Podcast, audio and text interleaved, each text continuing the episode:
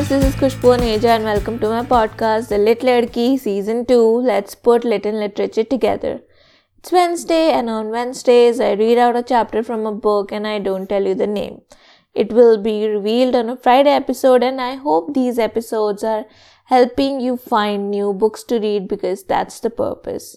So today's chapter is called Sara. Once on a dark winter's day, when the yellow fog hung so thick and heavy in the streets of London that the lamps were lighted and the shop windows blazed with gas as they do at night, an odd-looking little girl sat in a cab with her father and was driven rather slowly through the big thoroughfares. She sat with her feet tucked under her and leaned against her father, who held her in his arms as she stared out of the window at the passing people with a queer, old-fashioned thoughtfulness in her big eyes. She was such a little girl that one did not expect to see such a look on her small face.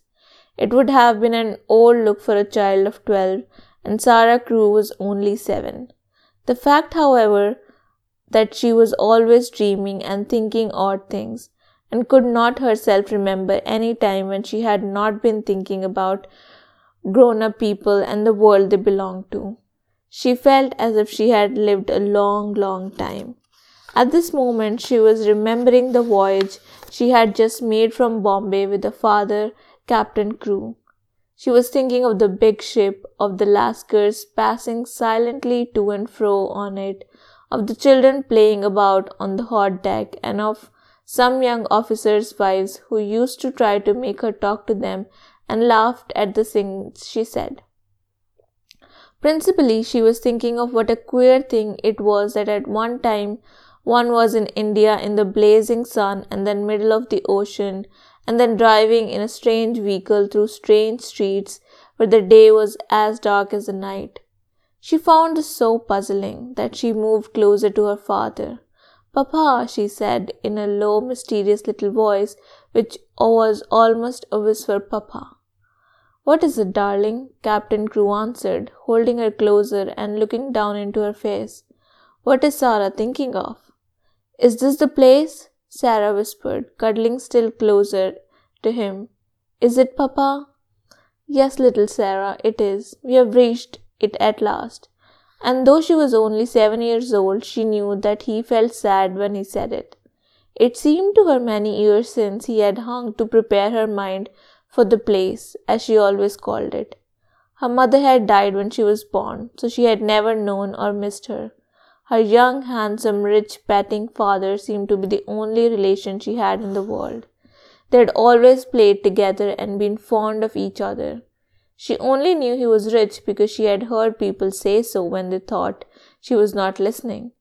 And she had also heard them say that when she grew up, she would be rich too. She did not know all that being rich meant. She had always lived in a beautiful bungalow, had been used to seeing many servants who made salams to her and called her Missee Sahib, and gave her own way in everything. She had had toys and pets and an ayah who worshipped her. And she had gradually learned that people who were rich had these things. That, however, was all she knew about it. During her short life, only one thing had troubled her, and that thing was the place she was taken to some day. The climate of India was very bad for children, and as soon as possible they were sent away from it, generally to England and to school. She had seen other children go away and heard their fathers and mothers talk about the letters they received from them. She had known that she would be obliged to go also, and though sometimes her father's stories of the voyage and the new country had attracted her, she had been troubled by the thought that he could not stay with her. "Couldn't you go to that place with me, Papa?" she had asked when she was 5 years old. "Couldn't you go to the school too? I would help you with your lessons. But you will have to stay for a very long time, little Sara," he had always said. "You will go to a nice house where there will be a lot of little girls and you will play together. And I will send you plenty of books and you will grow so fast that it will seem scarcely years before you are big enough and clever enough to come back and take care of Papa." She had liked to think of that. to keep the house for her father, to ride with him and sit at the head of his table when he had dinner parties, to talk to him and read his books. That would be what she would like most in the world. And if one must go away to the place in England to attain it, she must make up her mind to go to. She did not care very much for other little girls, but if she had plenty of books, she could console herself.